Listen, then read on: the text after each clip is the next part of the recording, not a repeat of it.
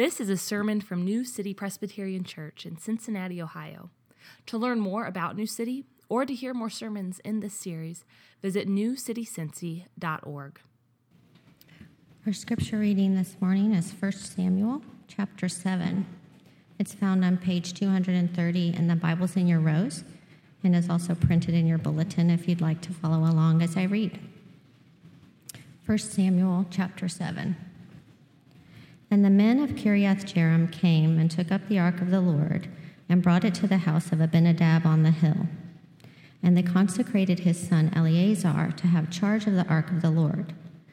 From the day that the ark was lodged at Kiriath Jearim, a long time passed, some twenty years, and all the house of Israel lamented after the Lord. And Samuel said to all the house of Israel, If you are returning to the Lord with all your heart, then put away the foreign gods and the Ashtaroth from among you, and direct your heart to the Lord, and serve him only, and he will deliver you out of the hand of the Philistines. So the people of Israel put away the Baals and the Ashtaroth, and they served the Lord only. Then Samuel said, Gather all Israel at Mizpah, and I will pray to the Lord for you. So they gathered at Mizpah and drew water and poured it out before the Lord, and fasted on that day, and said there, We have sinned against the Lord. And Samuel judged the people of Israel at Mizpah. Now, when the Philistines heard that the people of Israel had gathered at Mizpah, the lords of the Philistines went up against Israel. And when the people of Israel heard of it, they were afraid of the Philistines. And the people of Israel said to Samuel, Do not cease to cry out to the Lord our God for us, that he may save us from the hand of the Philistines. So Samuel took a nursing lamb and offered it as a whole burnt offering to the Lord. And Samuel cried out to the Lord for Israel, and the Lord answered him. As Samuel was offering up the burnt offering, the Philistines drew near to attack Israel. But the Lord thundered with a mighty sound that day against the Philistines and threw them into confusion, and they were defeated before Israel. And the men of Israel went out from Mizpah and pursued the Philistines and struck them as far as below Bethkar. Then Samuel took a stone and set it up between Mizpah and Shen, and called its name Ebenezer. For he said, Till now the Lord has helped us. So the Philistines were subdued and did not again enter the territory of Israel. And the hand of the Lord was against the Philistines all the days of Samuel. The cities that the Philistines had taken from Israel were restored to Israel, from Ekron to Gath and Israel delivered their territory from the hand of the Philistines. There was peace also between Israel and the Amorites. Samuel judged Israel all the days of his life, and he went on a circuit year by year to Bethel, Gilgal, and Mizpah. And he judged Israel in all these places. Then he would return to Ramah, for his home was there, and there also he judged Israel and he built there an altar to the Lord. This is the word of the Lord. Well, good morning. Oh, there we go. We didn't do a sound check this morning. So, uh, good morning. My name is Michael Prevotero. I'm one of the pastors here and serve as a campus minister at Xavier University. Uh, some of you may never have met me because I've been on sabbatical the past three months. Um, so, if you're new over the summer and I haven't met you, please introduce yourself to me. I'd love to connect with you and just say hey and get to know you. Um, first off, I want to say thank you so much for myself my family to the session, my fellow staff, and to all of you for allowing us to go away for a while and also for allowing us to uh, come back. That's nice. Um, but we are feeling rested and refreshed. We had some great vacation, I had some great family time. I took some woodworking class and did some woodworking. Um, it was a wonderful time of just reset and resting and refresh, and we are so excited uh, to be back. So thank you, thank you, thank you. Um, it's good to be here. Uh, this morning, we are continuing our series through the Old Testament historical book of 1 Samuel. Uh, we've been doing this the past couple weeks, and the book of Samuel is about the last judge of Israel and the nation's transition to being ruled by a king. Uh, this sets up the story of David, which we'll get into here in the coming weeks. But today we're picking up in chapter 7 after the people of Israel have really blown it big time. Now, if you've ever been in a situation where you've blown it, uh, you know the next step is to make it right, right? To right the wrong and start fresh. And that's exactly where our passage starts today. Israel blew it. Uh, Josh talked about this last week. Uh, they were ashamed, they weren't sure of the way forward. Uh, and at this point in the story, Samuel's grown up and gives them instructions for how the people can renew their commitment and live into their identity as the Lord's people once again. And while this seems like an ancient story, uh, we need this too, don't we? Uh, it has a lot of relevance to our lives. God's word still speaks to us today, as we'll see as we get into this passage a little bit more. This morning, as we dive into chapter 7, we're going to be looking at Samuel's calling to God's people, the challenges of those instructions, and the key for a life that looks like this. So, first off, let's start with this calling. Uh, in verse 3, Samuel says, Okay, if you are going to return to the Lord after sinning, after blowing it big time, uh, and not really living as God's people, here's what you need to do. Now, Israel's problem was that they essentially used the things of God as good luck charms. Uh, as we looked in chapter 6 last week, as the Philistines, their enemy, came to attack them, they decided, hey, let's take the Ark of the Covenant, one of the holiest pieces of the tabernacle, and just use it as a good luck charm. We'll use it to save ourselves. Maybe if, if we take this with us, then we'll win, uh, right? Uh, and they lost the ark, and then it was restored to them. And so Samuel says, okay, you guys really screwed up. Here's what you need to do uh, to repent, to return to God. He says, first of all, put away your idols. And that's the idea of putting away means literally to turn aside, to turn away, to depart. Uh, and what is revealed as we as we get into this is that Israel had been worshiping and trusting in not just themselves, but also foreign gods. Um, not the Lord who had rescued them out of Egypt, not Yahweh, the Lord. Uh, it says, he says, put away the Baals and the Ashtaroths, so the Astarte is another way of translating this. And these were gods in the ancient world of the good life. They were gods who promised plenty and safety and pleasure and comfort. Uh, in worshiping these gods, even the chapel and the brothel were combined. And so worshiping Baal and Ashtaroth uh, was easy and attractive for the people, and everyone around them was doing it. But in order to return to the Lord, the people needs to repent from idolatry, Samuel says. Not just confess that they'd screwed up, but actually turn away. Get this out of their lives.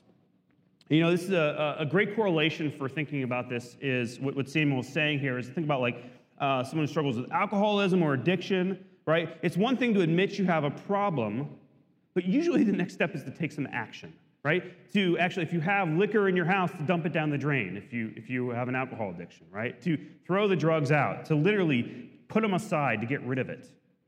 Right? This is what Samuel's saying is part of true repentance to turn away from sin, to put it away, and to turn back to God. And even though this call from Samuel is thousands of years old, it's still true for us today, right? Passages like this should make us ask ourselves, what do I need to turn from? What do I need to get rid of in my life? Is it greed?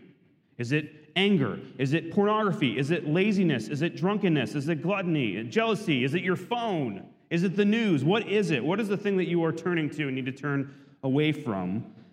Jesus said hyperbolically on this, on this topic if your eye causes you to sin, tear it out. Because it is better for you to enter the kingdom of God with one eye than with two eyes and to be thrown into hell. In other words, Samuel is telling the people, and, and God is telling us, that real repentance has a cost, and it leads to radical life change. So if there is something you've been struggling against, an idol you've been worshiping, who do you need to share this with? What do you need to do? Who do you need to ask for help? Um, I can say personally, uh, your pastors want to talk to you, your elders would love to help you. We want to help you fight against sin and idolatry and find freedom in your life. So put away your idols. This is the first step of repentance. After that, Samuel says, Direct your heart to the Lord. Now, when he says direct your heart, it literally means to establish your heart, to fix your heart, to set your heart on God. And when Samuel says the heart, he's not talking about the literal organ that pump, pumps blood right in your chest. He's, he's, the Bible uses the word heart to talk about the innermost center of a person, right? Not just emotions, the, the entirety of a person, who you are deep down inside. Identity, maybe, might be another way of, of talking about this. And so this call means to set your entire self on the Lord, to be oriented with everything you have on God, to find your identity not in your feelings or what seems true for you, but to find your identity in God, His words, and His ways. Uh, a few years ago, uh, I, had, I, did a fall retreat with college students, and uh, we, I took some college students out in the woods, and we did some what's called orienteering, which is basically uh, we, you walk in the woods with compasses in your hands, right? The northeast, southwest compass, right? Um, and you have to find some targets that are hidden in the woods right? You, you, all you have, you're given a piece of paper that has some coordinates, uh, some degrees, and some like paces. And you say, okay, here you go, here's a compass, here is some coordinates, go find the targets. First one to find them all wins. Um, and what you have to do is, you, you start in the woods, you have to hold the compass in your hand, and you have to literally turn your body in the direction that you need to go um, and, and, line the, the marker up. I'm, I'm really a novice at this, so I'm trying to explain this. But you line it up in the degree position that you need to go, and then you start walking. You know, say it says 10 paces, and then you turn, you walk some more, right? And you do this until you come to the target. Well, this is, uh, think of this when you think of Samuel's words, right? He says, Turn away from sin and false gods and turn in the direction of God. Direct your heart toward God and start walking. The marker, in other words, is God.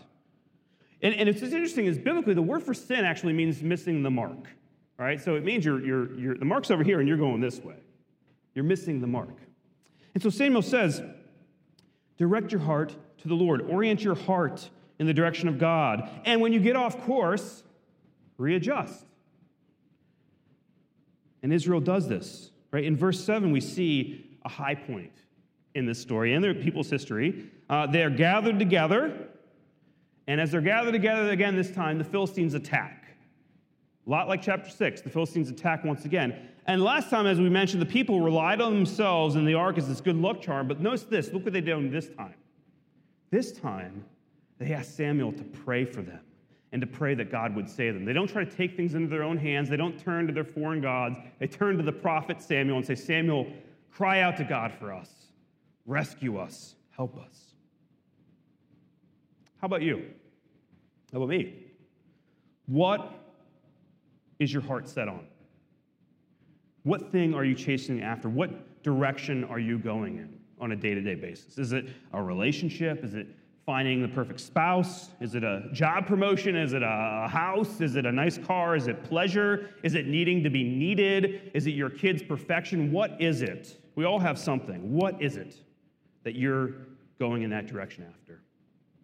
Because if your heart is, is an identity is not fixed on the Lord and you claim to be a follower of Jesus, you're going in the wrong way. That's Samuel's point. So, to be honest, it's easy to say your heart is set on Christ, but really, where is it functionally daily fixed on? What do you give time to? What do you obsess over? What do you think about? What do you focus on? What direction are you heading? In? And then Samuel says, after putting away your idols, orienting yourself toward God, uh, serve God alone. Now, the word here for, for service is abad in Hebrew. It's a really interesting word because it does mean service or work. Uh, and now we hear service and we think of servant or slave. It doesn't sound fun, in other words, but that's actually not the right idea. Service for God means seeking God's ways, seeking justice, righting wrongs, fighting against evil both in the world around us and our own hearts. In other words, serving God means living according to his ways, in accordance with the identity that he has given us as his people. I serve God by loving him with all my heart, my soul, my mind, and my strength. I serve God by loving my neighbor and my neighborhood as myself.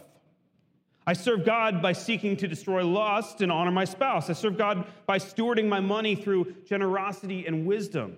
I serve God by raising my kids in his ways and lovingly sharing with them the, the love that God shows me. I serve God by letting my life and words point to his ways and his truth in all places.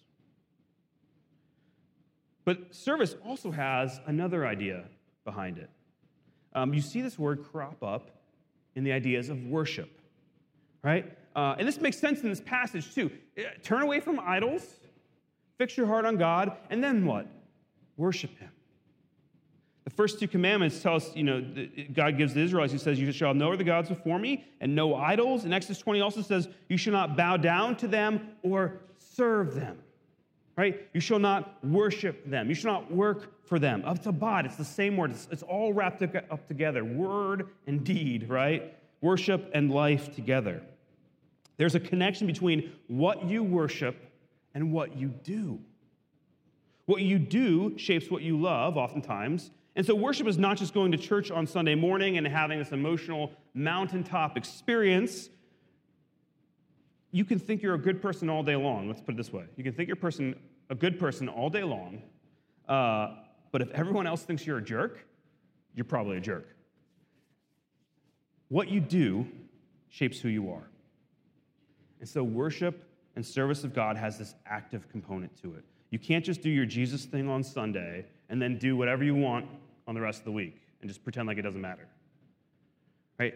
Samuel says, and God's word tells us, if you're following God, if you're heading in his direction, then you're doing the things God calls you to do every single moment of the day, as best of your ability. So, this is a chance for us to kind of assess our hearts a lot this morning. So, ask yourself who or what are you really serving? What things are you doing that, that prove that, right? Is it, is it your work? Is it yourself? Is it comfort?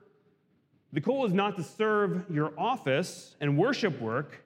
The goal is to serve and worship God in your workplace and at your work, to serve and worship God in your marriage, not serve your marriage, to serve and worship God in your house, with your body, et cetera, et cetera, et cetera, right? To serve in God, to serve and worship God in all these spheres rather than serving those spheres. Now, I recognize it's, it's very easy to lay this all out. Uh, and the reality is, it's really hard to do, isn't it? Uh, if you look at, at 1 Samuel 7 4, it says the people actually put away their gods and serve the Lord only. But if you skip ahead just a chapter, things are radically different.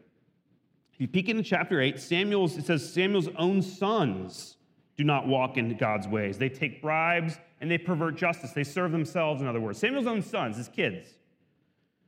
And then Israel asks for a king in chapter 8 to be like all the nations. Right? They were already like all the nations. Samuel calls them to repentance, and they repent. And then right back in chapter 8, they're going back to, hey, give us a king like all the nations. They've turned away from the Lord again. And God describes Israel in chapter 8, verses 7 to 8. He says, They have rejected me from being king over them according to all the deeds they have done from the day I brought them up out of Egypt, even to this day, forsaking me and serving other gods. And if you know your Old Testament, if you keep reading through the Old Testament, uh, you'll, you'll recognize this is not the last time this happens. It's only downhill from here for the rest of the Old Testament, with, with periods of, of like, success and repentance, right? But it's mostly downhill. Fits of righteousness, in other words, periods of return and renewal, but mostly downhill. And if we're being honest, isn't that the pattern of our own lives? A lot of times.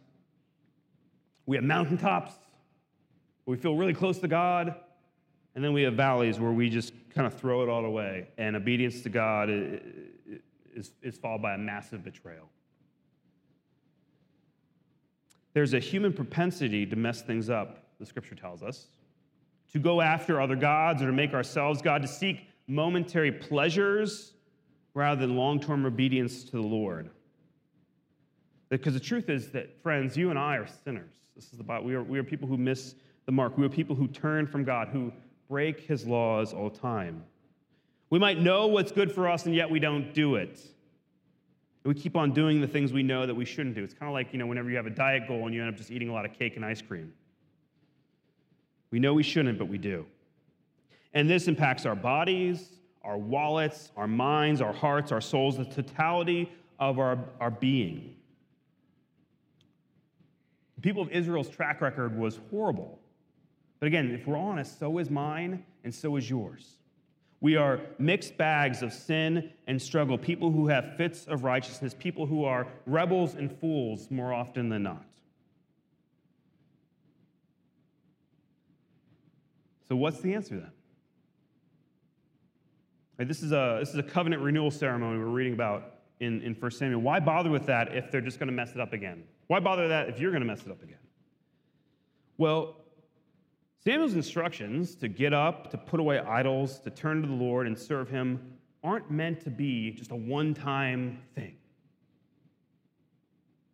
This is to be the pattern for the people and us every day, every hour, to confess, to repent, to turn to God, to live for Him.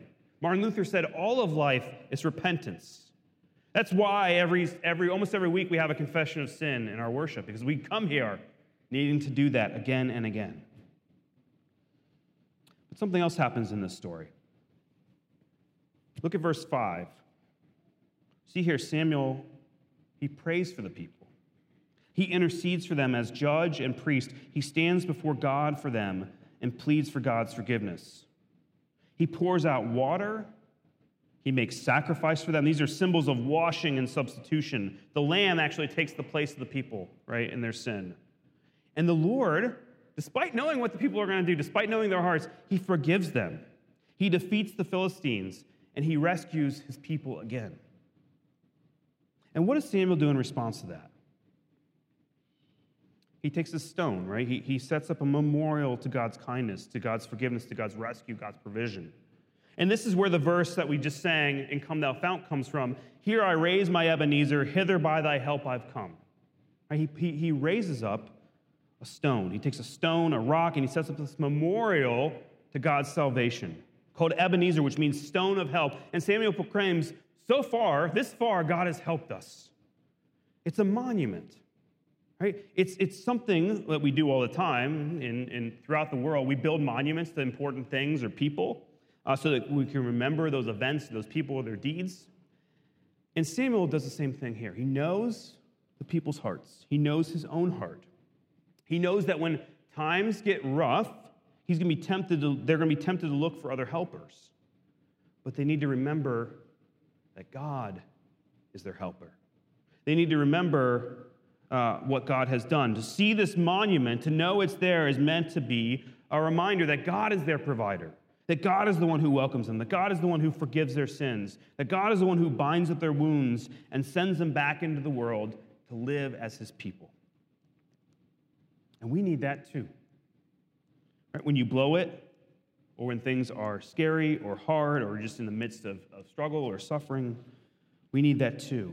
We need to remember God's goodness. We need to think back on our life to remember when has God shown up in the past. Um, there's a time in my life that often comes back to me when I'm in the midst of that, when I'm in the midst of struggle or uncertainty or just fear. I often think back to the beginning of my uh, days in seminary. Uh, Melissa and I, my wife and I, had just gotten married. We moved to St. Louis, Missouri at like the last minute. Um, we didn't know the city at all. Uh, we didn't have any family or friends out there. We didn't have any community. Like uh, we had very little money. We had two part-time jobs secured, and that was it. And we took this big uh, leap of faith. And that was I was 23 at the time, so it was probably more just like youthful ignorance than anything. Um, but I remember all of the fears and uncertainties, and like I, you know, we just graduated from college, and all of a sudden I'm doing all these adult things, and I'm alone, and it was really, really scary, and I didn't know how it was going to work out. And yet, God provided for us. I really still to this day don't know how we paid all of our bills. Like, I, I do the math and I'm like, I don't know how we made that work given our income. And yet, we never ran out of food. We never starved. We had a place to eat. We were never on the streets. We weren't rich, right? But we had everything we needed over and over and over again. God provided. So that's, that's an Ebenezer. That's, that's something that I look back to in my life and remember God's faithfulness. And that's something we all need to remember God's faithfulness to us. Maybe you can think of something in your life like that. Maybe you need to hang a picture on your wall that reminds you of, of God's goodness. Maybe you need a post it note on your mirror every morning to wake up and say, God loves me, whatever it might be. We need those Ebenezer, something physical, or to tell those stories over and over again to ourselves and to our children. That's what worship is every week. That's why we come here every week, not just to worship God, but also to be reminded of the truth. This is a, a spiritual Ebenezer, if you will, a retelling of the greatest story ever told, a call to remember the good news and to look forward to what's to come. And we see this in this passage too, right? Samuel's actions not just are, are doing something in the present, but they're also pointing forward to something. Because all of the scriptures are ultimately about Christ Jesus. And all the signs that God gave his people were meant to point toward the coming of the Messiah. And we see this here too with the water, the promise that God will wash away his people's sins and make them clean. We see uh, that, that the lamb, the nursing lamb that Samuel sacrifices, points to the Lamb of God that will come to take away the sins of the world. Samuel's actions are not just a, a, physical reminder to the people right then and there that God is forgiving their sins, but also that there will be a day when they will fully and finally be taken away. There will be a Messiah who comes. These are pointing toward the gospel, toward Christ Jesus, to not just the God who is with his people in a temple or a tabernacle, but God who takes on flesh to be with his people. Not just a Lamb of God who takes away the sins of the world, but Christ, the Lamb of God, who does take away the sins of the world. The one who was sacrificed in our place on the cross. The one who didn't just set up a stone memorial, but rolled away the stone on the tomb of his death on the third day and conquered not just the Philistines, but death itself, the one who is the rock upon which, which we must build the foundation of our lives, the one who washes us clean with the Holy Spirit, signified and sealed in the waters of baptism. The great high priest and judge, Jesus the Messiah, who, who intercedes for us like Samuel and, and leads us in what is right, the one who binds up our wounds and sends us out to serve and worship him only in love and service to our neighbors, community, and city. That's what all this is pointing forward to in, in, in this chapter, is to Christ, the one who is to come. And we, just like the people of Israel, not just to look back at what happened 2,000 years ago on a hill outside of Jerusalem, but also to look forward to what is to come. Right? Weekly, we gather here, not just to remember the past, um, not just to have this be an Ebenezer of what was to come, but also a reminder of what is to come. That our sins are forgiven, that we have been rescued from Satan, sin, and death, but also that this world doesn't have the last word, that trauma doesn't have the last word, that disease doesn't have the last word, that uncertainty doesn't have the last word, and that your own sin doesn't have the last word. Christ does. Remember these things. Remember God's help. Jesus says to us today, as a reminder, I will come again and make all things new. I am with you until the end of the age. Come to me, and I'll give you rest. I don't condemn you. I welcome you with open arms. Repent, turn to me, follow me, and one day there will be no more pain, and no more sickness, and no more sorrow, and no more death, and God will wipe away every tear from our eyes. So this morning, turn back to God once again. For, for today, for the week, the week to come, the months to come, turn back to God. Fix your hearts on Him. Reorient to the direction that you're going in once again. Worship and serve Him wherever you call and wherever He calls you. And remember that Christ Jesus came into the world to save sinners like you and me. As we sang, Jesus sought us when a stranger, wandering from the fold of God. He, to rescue us from danger, interposed his precious blood. Let's pray. Lord Jesus, we confess that too often we are um, lured in by the things of the world, and we put our trust in the things that we can see. We, we put our faith in the things that we, and not the things that we can't see. Lord, so often we are lured by comfort and ease, pleasure, power. and we worship things other than you, Lord, and we find our identity in things other than you. Help us, Lord Jesus, forgive us, renew us, renew our hearts, and lead us in your ways. Help us this morning to once again walk with you and in you and for you. We pray in your mighty name. Amen. You've been listening to a sermon from New City, a church in Cincinnati, Ohio. Visit our website at newcitycincy.org for more sermons and resources. That's New City, C I N C Y dot org. Thanks for joining us today, and God bless you.